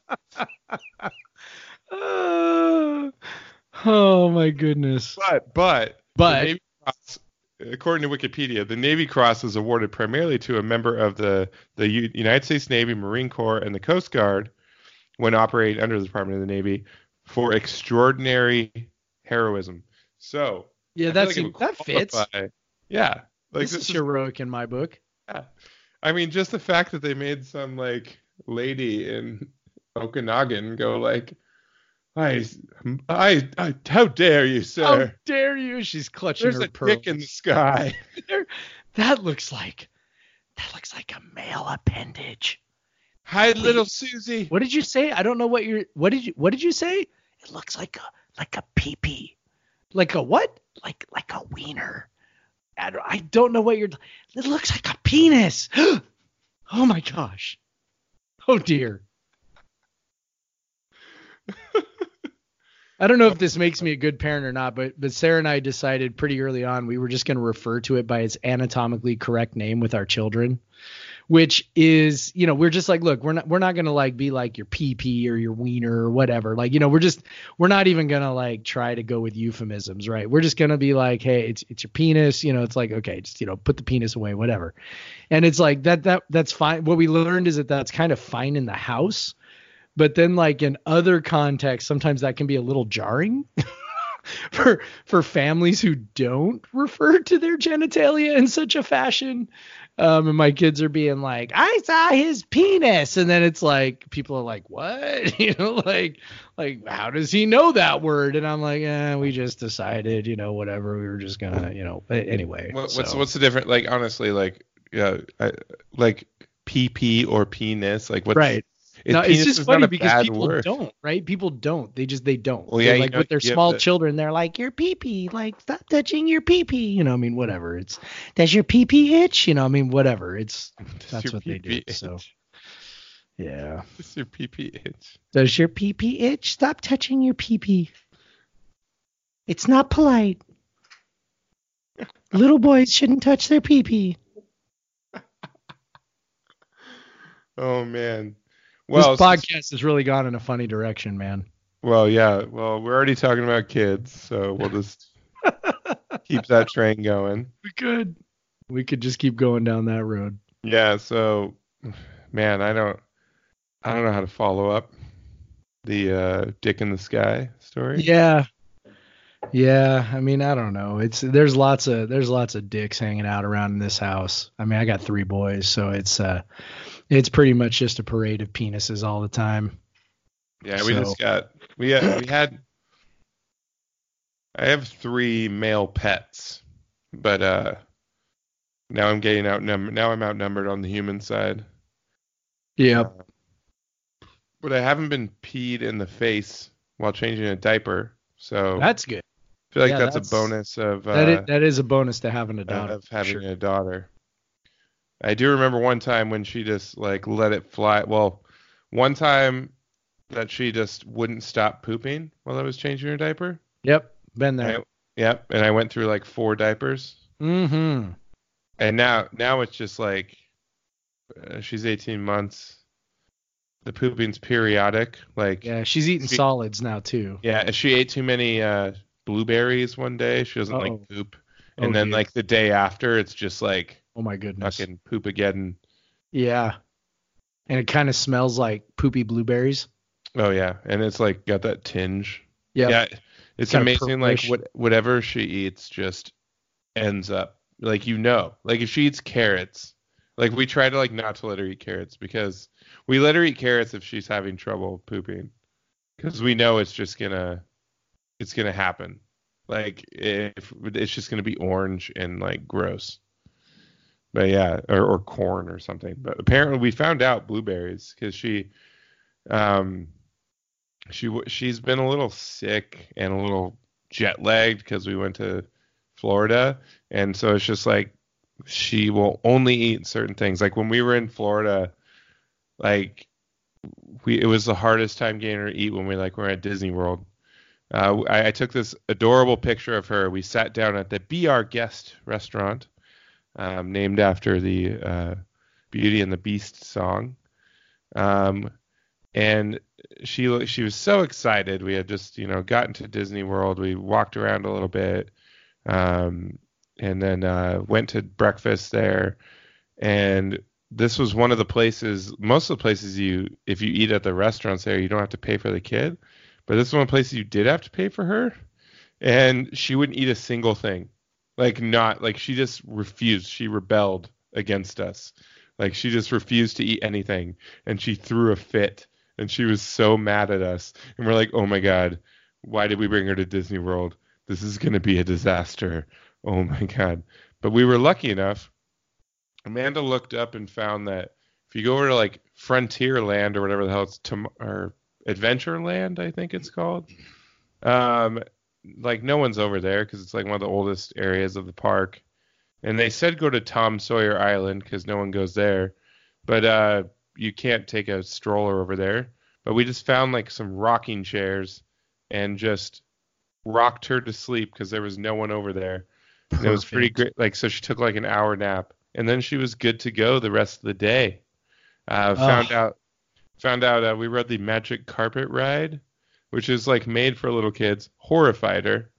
Uh, you can make, you can make the, the little, the earth that you control up and down. How you can go, like it's one of those like twirl around in a circle things, and you can control how high and low you go. Um, she did not like that at all. Uh, there was a Dumbo ride that was the exact same thing. Oh man, she was she loves elephants, but she hated that ride. So I don't know how much she loves elephants anymore. Um, but yeah, we, um, but yeah, she was mostly happy to meet. She didn't give a fuck about princesses. Uh, that those are just women in dresses to her. Like she, there's just like normal women in dresses. Like we we took her to this like there's this like it's not really a ride, but it's like an attraction. Like you go through. We thought it was gonna be a ride, and then we're like our backs hurt and we're tired of standing. And then we we go into the, it's the Beauty and the Beast like thing, and they they they huddle you into this room to start out with with like thirty other people. And there's this, like, girl telling you uh, it's Beauty and the Beast story, blah, blah, blah. And you're like, we're going to have to stand here for, like, twenty minutes. Like, my back hurts. But it turned out to be this, like, thing where they, like, picked out kids and they did, like, a reenactment. And they brought us into a room where we got to sit down. So that was great. Um, but then B got to meet Belle. And she didn't really care that much about meeting Belle. Uh, above her on the mantle, it had been talking throughout the presentation, was Lumiere, the uh, the the lamp in Beauty and the Beast, and they do this cool thing where they like project a face onto like the animatronics, so it looks like it it's they look like a cartoon even though they're animatronic. It's really weird. So she goes to meet Belle, like the the Disney person, like she's sitting on her lap, she's enjoying the show. And the Disney person, does she want to meet Belle? And I'm like, yeah, okay. And so I bring her over, and she goes up to her, and you know the whole crowd's like, "Aww," because B is adorable. Yes, she is. But B like looks at Belle, and then she's sitting right, she's standing right underneath the Lumiere, and she just looks up at Lumiere and points to him. She's like, "I don't care about you at all. But she was really excited. We had dinner. Um, you basically have dinner in these restaurants, and then the characters walk around them. Um, so we had dinner with Winnie the Pooh and all his uh, all his friends too, or however they say it. Um, and so she got really excited about that. Um, so we had to buy her a Winnie the Pooh stuffed animal on the way out. And then the next day we went to well, the, and then we went to Animal Kingdom, and she got to meet Mickey and Minnie. And now she says, Mickey, Mickey, and she loves Mickey. So we're like Disney people now. I, I never thought of us as Disney people, but but I think it was Amanda's um, evil plan. Uh, but uh, yeah, so now uh, we have a Mickey doll and a Daisy doll. And now we've watched, there's a show called Mickey and the Roadster Racers uh, that uh, that uh, B, B has been particularly fussy. Um, since we've gotten back, she's been a little sick and, and jet lagged, as I said. So we just put that on for twenty minutes, and she zones out and says, Mickey, Mickey, Mickey, because she knows who Mickey. This is how they do it. Right? She loves the mice. Yeah. She, well, she loves just she loves Daisy. Uh, she's got her little Daisy doll she hugs while while well, she watches good. the show. Yeah, they have. Because I was wondering, I'm like, do any of these kids care about like Mickey and Minnie and like Daisy and and Donald and Goofy anymore? Because it's like the movies, you know, it's like Frozen and, and Mulan or and Brave and whatever. But they they have T V shows on Disney apparently, which I've learned in the last week, where it's like Mickey and Minnie and Donald and Goofy and Daisy and all that, and like they're like in the show, and so I guess they keep those characters alive. Um, now we have to just put those on sometimes, even though you know you shouldn't have screen time for your little kids. Um, but uh, she gets a little bit of it. Um, just it's okay, when, Craig. When, when she's okay. been, when she's been, um, you know, she's learned to hit us now. um, so just if we want, whack! To, I want, I want, I want some screen time. Whack! Yeah. Well, no, just in general, she's just mad because probably she feels bad or something. You know, she her tummy hurts or whatever, and so uh, she just hits us. Um, she's been waking up in the middle of the night. She probably just wants to go back to Disney World, honestly. Um, Wouldn't. One more note on Disney World. Animal Kingdom is way better than the Magic Kingdom. And I don't, I wasn't particularly a huge fan of Avatar, but the Avatar world is really cool. Um, they like every attention to detail in there was from like the, the like fake plants and, and they, they even have the little sounds played and the When You're by the Woods and like, Uh, the the like float they try to make it look like the floating rocks that they have in the movie and and uh, um, at night. I don't know if you remember from the movie, like all the plants glow at like a lot of the plants glow at night. Um, it's they have that happen, like all these plants are glowing at night. Um, we made a point to like go back there, um, and it was pretty cool. Animal Kingdom's pretty cool.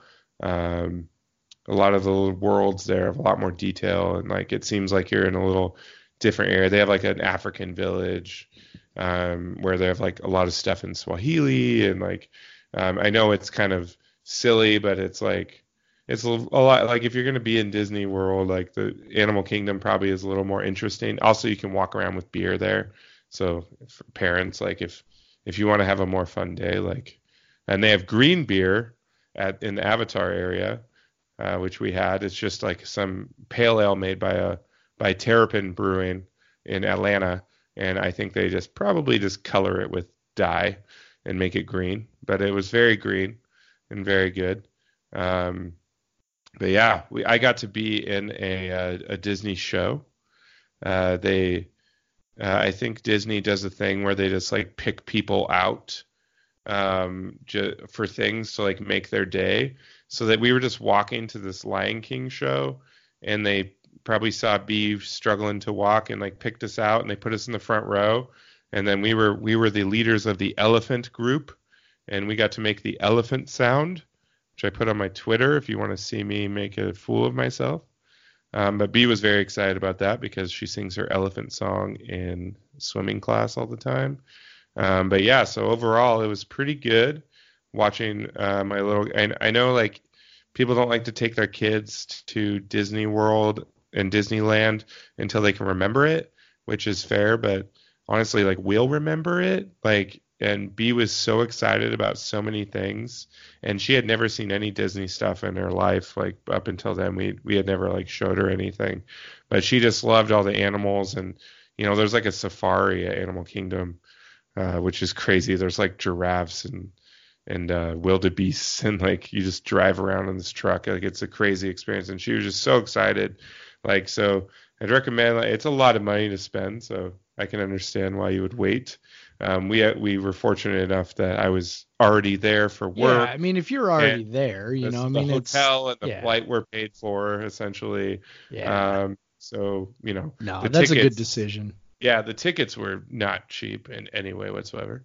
Um, but uh, but that uh, you know, it's Disney, you gotta pay. But it's uh, it's crazy how much she enjoyed it, and it was crazy. How, I didn't realize how much I would enjoy watching her enjoy it, and and it was it was pretty great. Like just her excitement over the animals and Animal Kingdom, and just like the, the Disney characters and everything, and watching the different shows and you know the dancers and everything.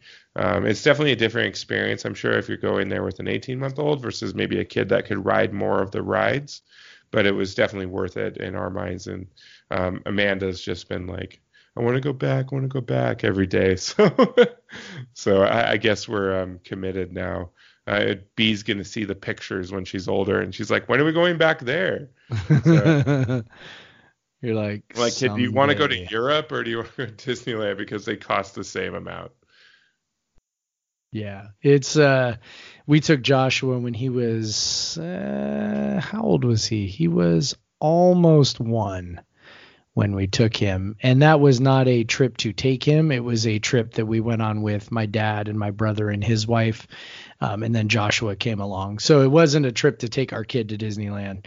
Um, but the one, the nice thing about having a kid that's, and I don't know if you guys did this or not, but um, you can get a stroller pass, which basically just means like two people stand in line to go on a ride. And then when they get off, they come and hang out with the kid, and then you go back through the exit and you can yeah. get on the ride. Um, so that part, that, that was actually really nice. We'd walk around with Joshua while everybody else was standing in line. We'd look at, you know, shops and let him run around. And then it was like, oh, it's our turn to go on the ride. And then we'd walk up and ride on Space Mountain. So that was, that was nice. But yeah, we had, they had parent swap type thing, but we didn't use it.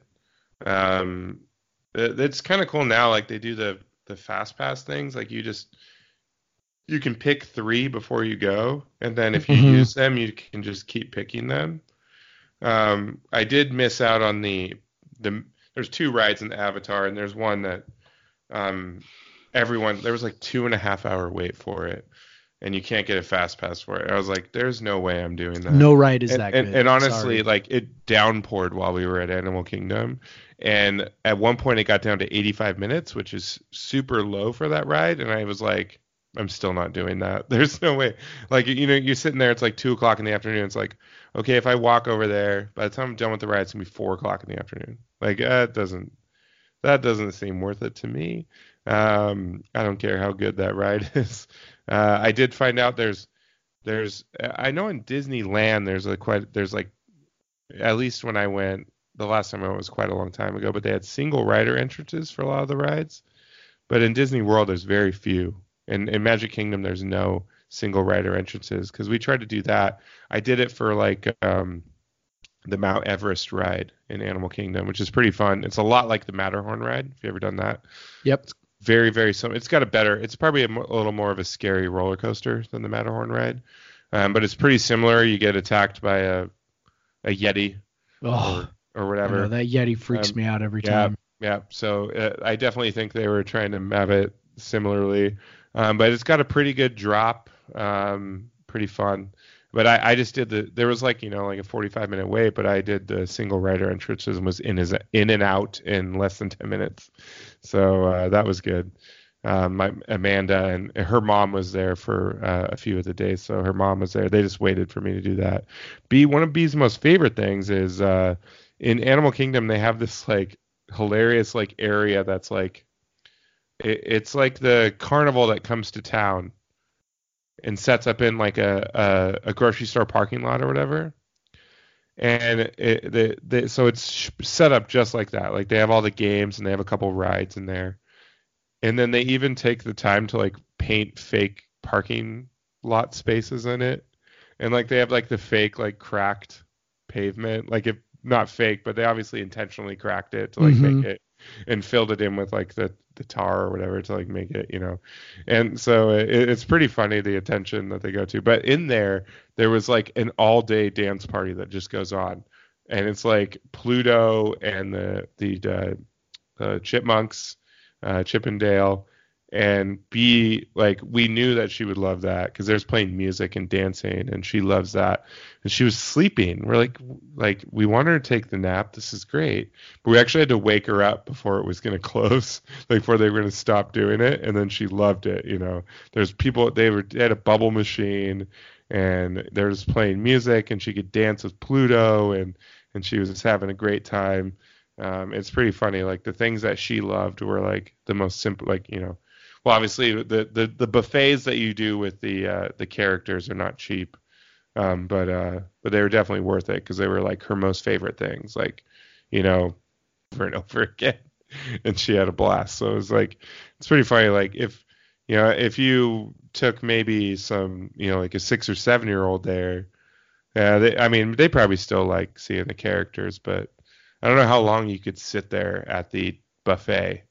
Long enough for the the characters to come around before they wanted to go ride rides or do whatever else. I, I'm curious. Like, it's pretty funny. Our our uh, Amanda's mom got so was so excited about it. She's like, "We're gonna bring her back on her. We'll we'll bring you all back on your fifth on her fifth birthday." I'm like, "That sounds great. If you're paying, that sounds great. Yeah, bring us back." so yeah. so maybe we'll get to go back on on B's fifth birthday, and it'll be a completely different experience. But hopefully, she's forty inches tall by then. You can take her on everything. Yeah, yeah. She might be. I mean, you're a you're an Amazonian giant, so. Well, she is still at her last checkup twenty-fifth percentile. How is that even possible? I don't know. Like, I don't know. Like, Amanda's not short.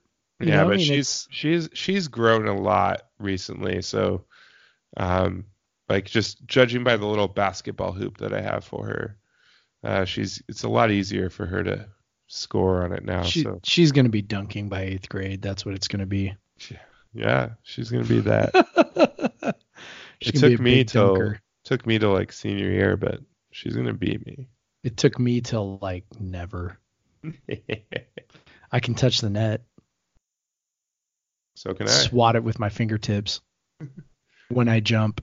Unlike you, who can touch it without leaving the ground. Yeah, I think I can get it on my tiptoes. I, I'm pretty sure you can. Well, man. Oh, good show. Yeah. Yeah, I'm sure, you know, I hope you all like to hear about my Disneyland trip, but. Yeah, I hope everybody sticks around until Sky Penis, man. I that I think the payoff's worth it there if they can Sky make it, Penis. If they can make it to Sky Penis at and least. And the mystery of the Perkins Restaurant. Yeah, like we, we have solved that one. Yeah. We're doing we, we are doing God's work over here, just like the Navy Times. I could really go for whatever the hell Perkins serves right now. I know. Now I'm kind of hungry. Like I'm sure I'm sure you could get breakfast. Like you can get breakfast anytime at a place like that. Oh yeah. Like I'd go there and get like I don't know like pancakes and bacon and eggs. Like like let's go. Now that yeah, I've had right now. now that I've had all this bottle now. Of Big Smooth. Yeah, now now that I've had a couple beers, um, oh. let's go to this. Let's go to Ellensburg. Let's do it. You know, let's late nights per, late night Perkins run. I don't think I want to drive to Ellensburg. Mm-hmm. I'm gonna be honest. A sentence that has been said many times. Yeah, I don't think I want to go to Ellensburg actually. No offense, Ellensburg. I uh, know Ellensburg's not so bad. It's a it's a great place to go to the bathroom, um, and get a snack. Hey, if you go, if you go deep in, they got a good burger place. Yeah, like, I will. Yes, yes. Campus U Totem is great, so I'll I'll I will definitely give Ellensburg that. Um, and then also the Tav is a fun place to hang out if you're ever you know in downtown. And also, by the way, I would be remiss if we didn't mention Iron Horse Brewing and our friend yeah. Dane Williams, a coog who who does their marketing. Um, so they are also based out of Ellensburg, and they have supplied us with beverages for uh, for spring training or spring football games, as we've talked about before. So well, it's spring training for us. Spring, spring training for us. Yeah, that's true. That's true. We are we spring are tra- drinking training. I know. Sorry, I got the Mariners on the T V now, and, and now I'm thinking baseball. But at any rate, yeah, you know, Ellensburg's Ellensburg's not not all bad. And I will say this also, like Central has has really done a nice job remaking their campus and making themselves a more attractive school. So, so yeah, Ellensburg's okay if you can get over the, you know, the thirty mile an hour winds when it's, you know, minus ten degrees out. If you can, if you can get past that, and then the, the smell of the cattle being blown on that wind, then, uh, then Ellensburg is the place for you.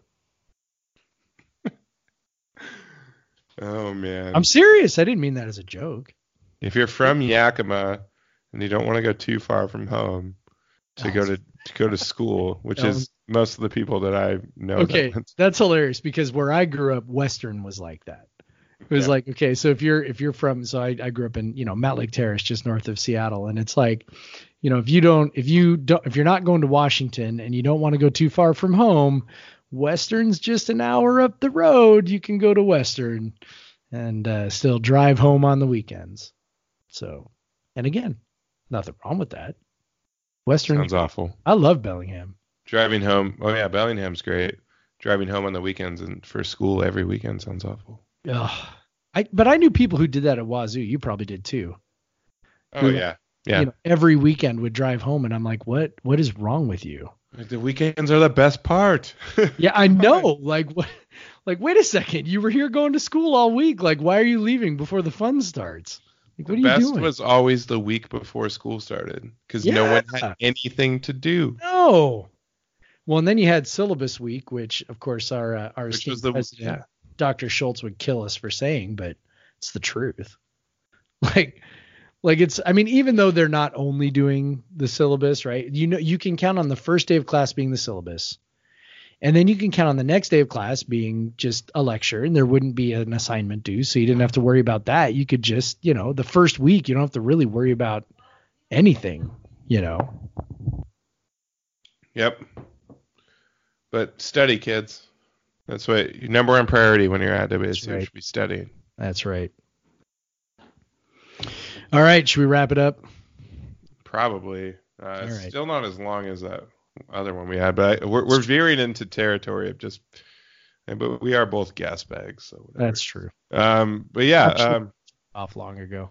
Thank you for listening. If you made it this far, if you got through me recounting my Disney World trip, um, which, but uh, yeah, um, uh, go ahead if you're listening. If you made it this far and you haven't subscribed, then Jesus. Fucking subscribe. What are, what are you thinking? Yeah. Like, if you enjoyed all of this, like, yeah. uh, go ahead and click subscribe on, you know, iTunes or whatever this the hell you're listening to. This is obviously your kind of show. If you've yeah, made it this like far, if you made it this far, subscribe, and also follow us on Twitter at at Pod versus Everyone. Follow me on Twitter at Craig Power. No, wait, what is it, Jeff? At the Craig Powers. At the Craig Powers. Yeah. Yeah, because that other Craig Powers that already... For all of your uh, beer recommendation and cute kid picture needs. Yes, um, that's that's pretty much it. And Mariners and Coug rants, mostly. Yep. Um, a lot of Mariners rants. Well, actually, I just get sad now, so I don't... Now we just get sad. Yeah, but that's now it's, now we talked about them sad. When they were good, so we're we're good. We And then they immediately got bad.